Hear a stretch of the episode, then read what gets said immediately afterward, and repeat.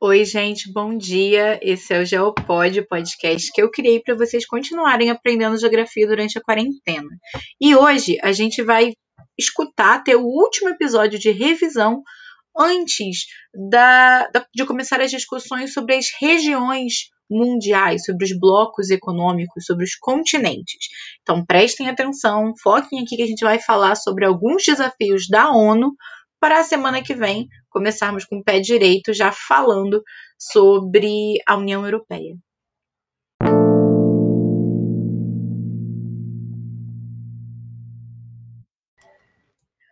Humanidade tem muitos desafios a superar para a construção de um mundo melhor, e isso não cabe apenas aos organismos internacionais empenhados nessa tarefa, como é o caso da ONU, mas também a cada um de nós, pois não devemos ficar indiferentes às injustiças, à pobreza, à fome, aos preconceitos e às discrimina discriminações, tanto religiosas como étnicas ou culturais, de gênero, entre outras a destruição do meio ambiente e as muitas outras questões que afligem milhões de pessoas em todo o mundo.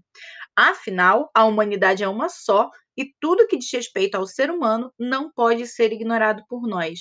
Então, galera, é aquilo: respeito ao coleguinha e vamos sair na rua todo mundo de máscara, porque né, não dá para ficar vendo aquelas fotos do Rio de Janeiro na praia.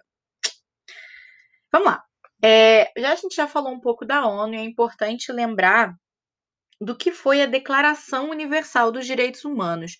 Essa declaração ela foi feita em 1948, com o final da Segunda Guerra e vista em vista das atrocidades e de tudo que aconteceu na época.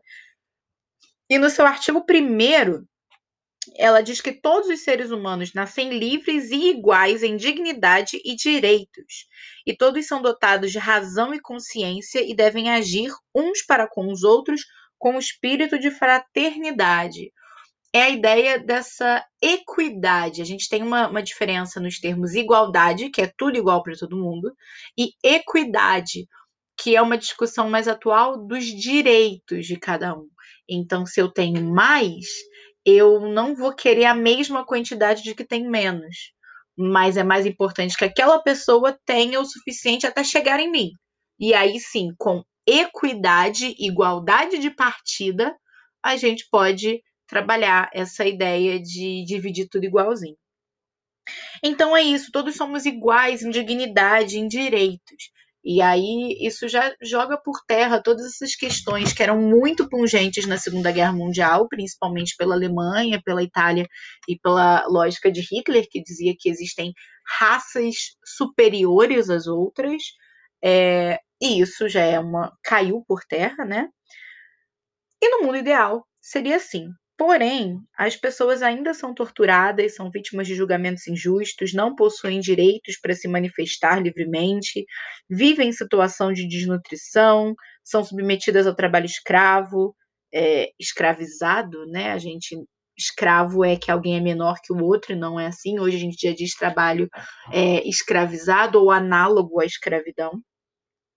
Também a gente tem a exploração do trabalho infantil, pessoas que não têm acesso à terra para cultivar, nem água potável para beber, e não têm acesso à rede de esgoto sanitário.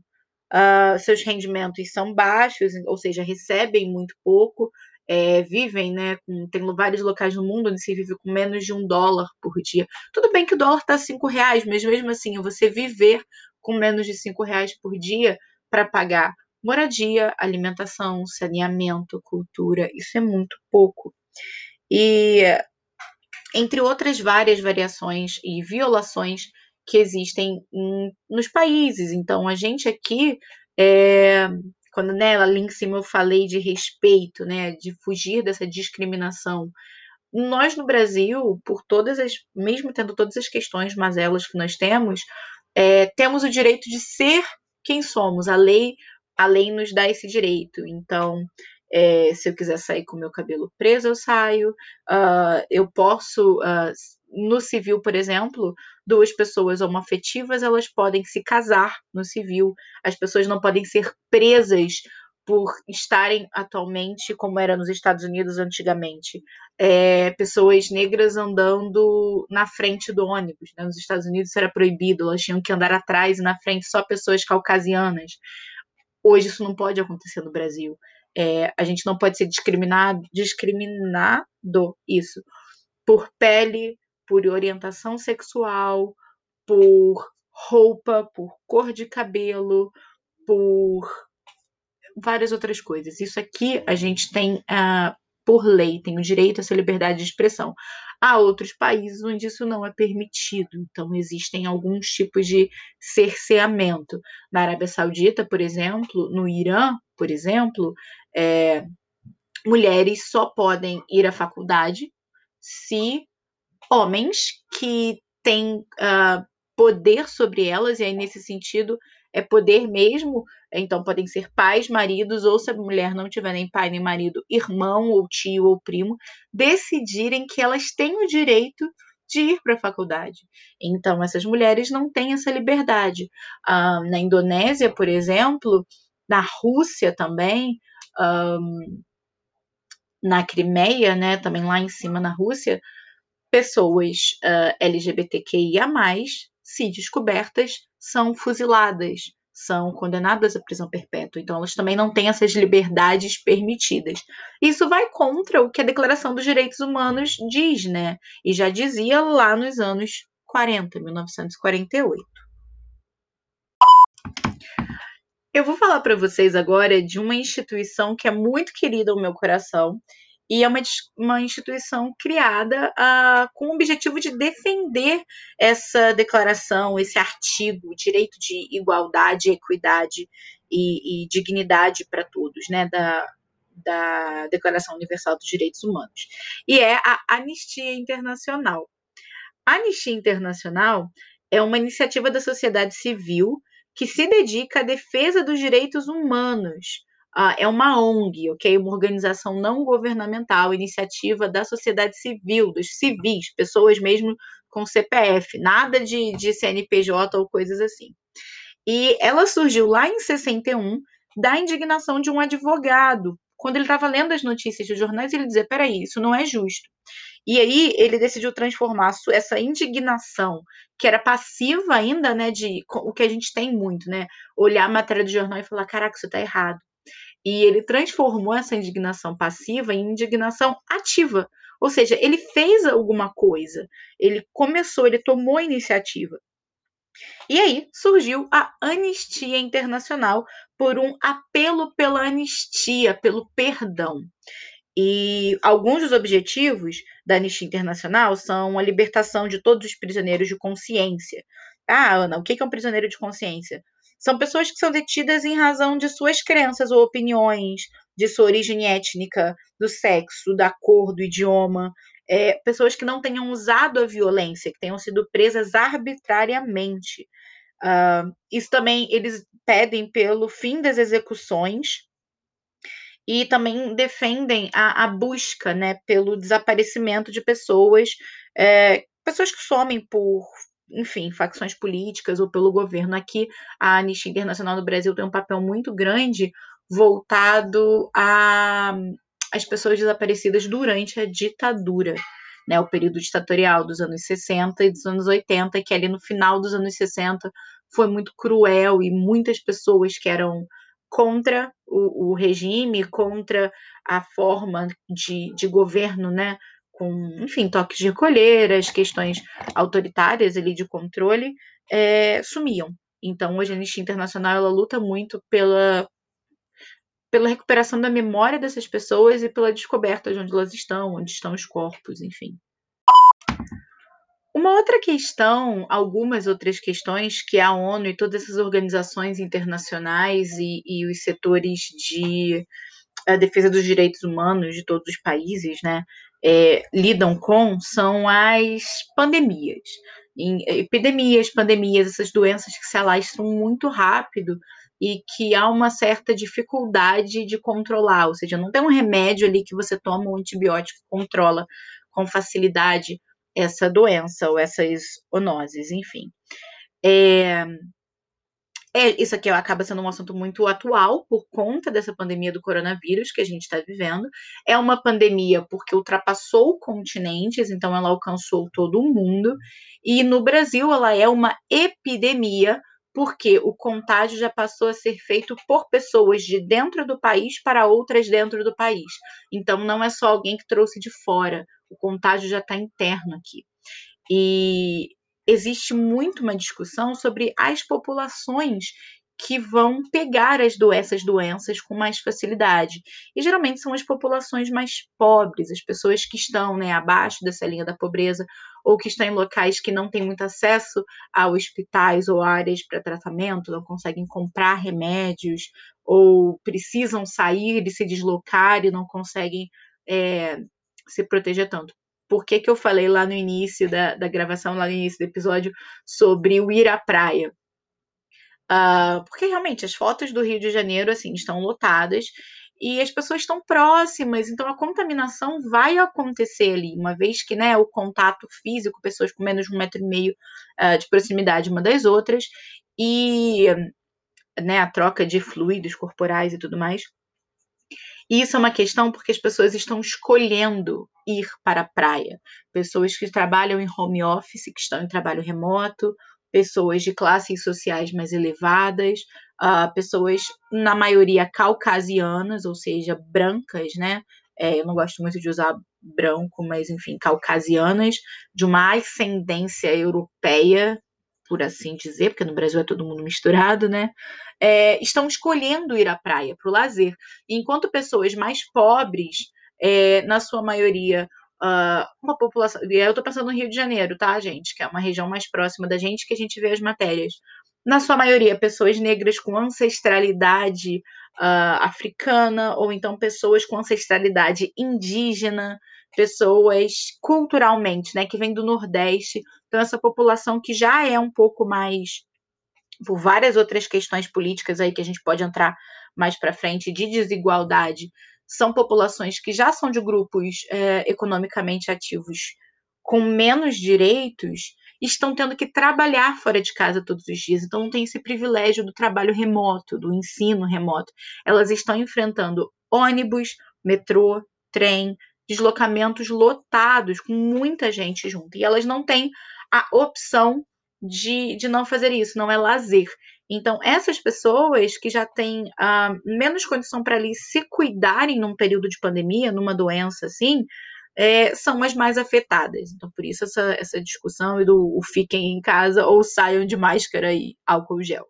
É, então, a falta de saneamento básico, de rede de assistência médico-hospitalar, é, assim como outros fatores, vão fazer de, de ordem política e econômica, vão fazer com que grupos específicos sofram mais com doenças do que outros, tanto grupos sociais quanto em regiões do mundo.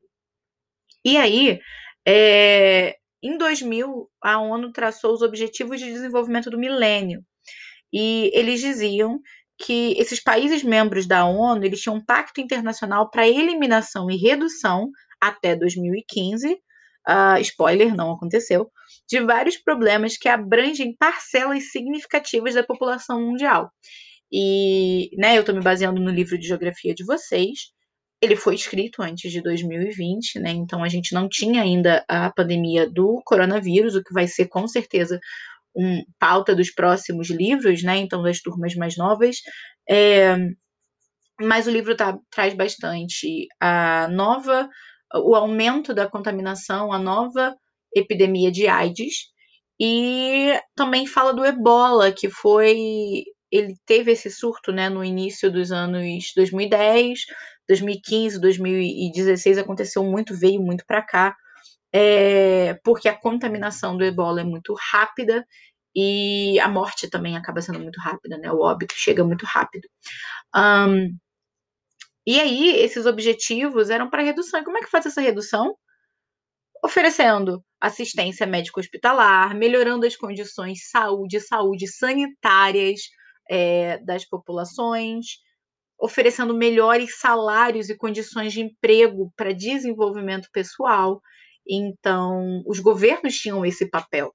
E a gente pode considerar que a, o novo surto de AIDS, né, que tem acontecido nessa geração, principalmente dos anos 2000 para cá, tem sido muito mais forte no continente africano, e mais especificamente no subcontinente ao sul do deserto do Saara, sub-sul do Saara.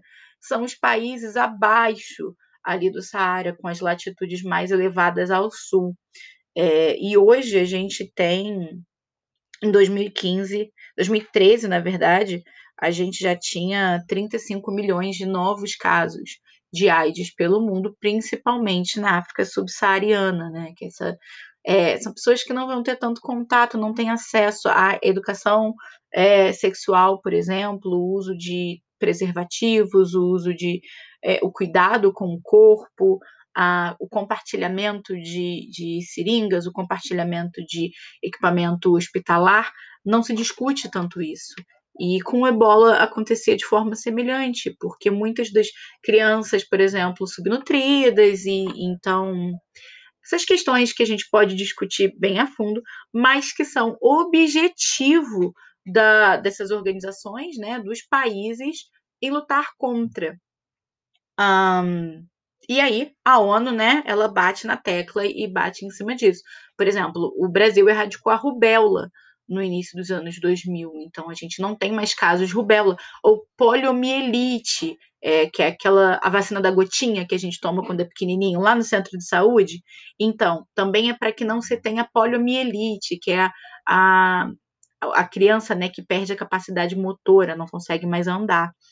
É, então, um, um dos objetivos né, dos países e da Organização das Nações Unidas é fiscalizar a saúde nesse sentido de pandemias e controlar essas doenças.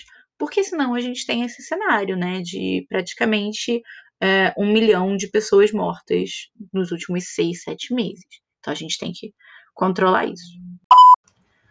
Bom, algo com o que o ser humano e dessa forma as agências especializadas têm que se preocupar hoje em dia com esse mundo globalizado é o crime internacional.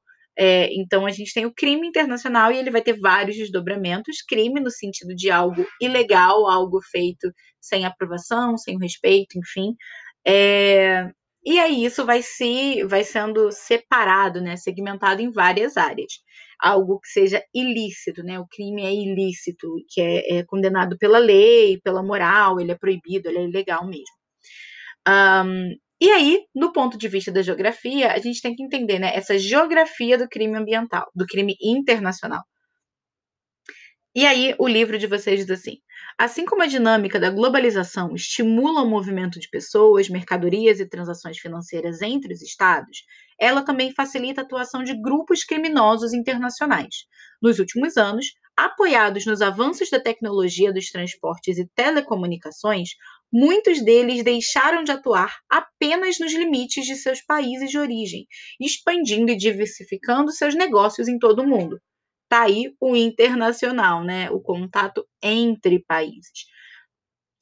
A ONU, mais uma vez, assim como os vários escritórios que ela tem, a gente já viu isso em aulas anteriores, ela tem o escritório das Nações Unidas sobre drogas e crime, então que vai ser responsável por fazer esses links, né, o contato e tentar é, lutar contra esses crimes internacionais em todo o mundo.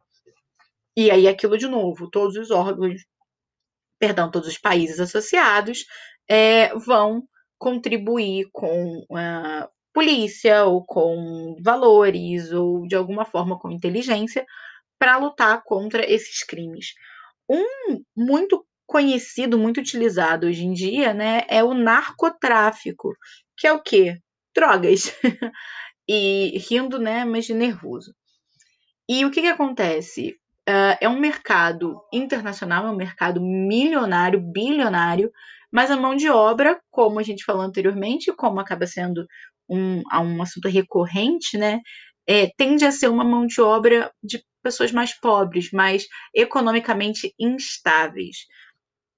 E aí, a maioria das regiões produtoras de drogas situa-se nos países menos desenvolvidos, o que é explicado em parte pela posição que eles ocupam na divisão internacional do trabalho. Então, é, países ainda subdesenvolvidos, países que trabalham muito mais com mão de obra assalariada do que com produção de tecnologia. Algumas áreas mais rurais também.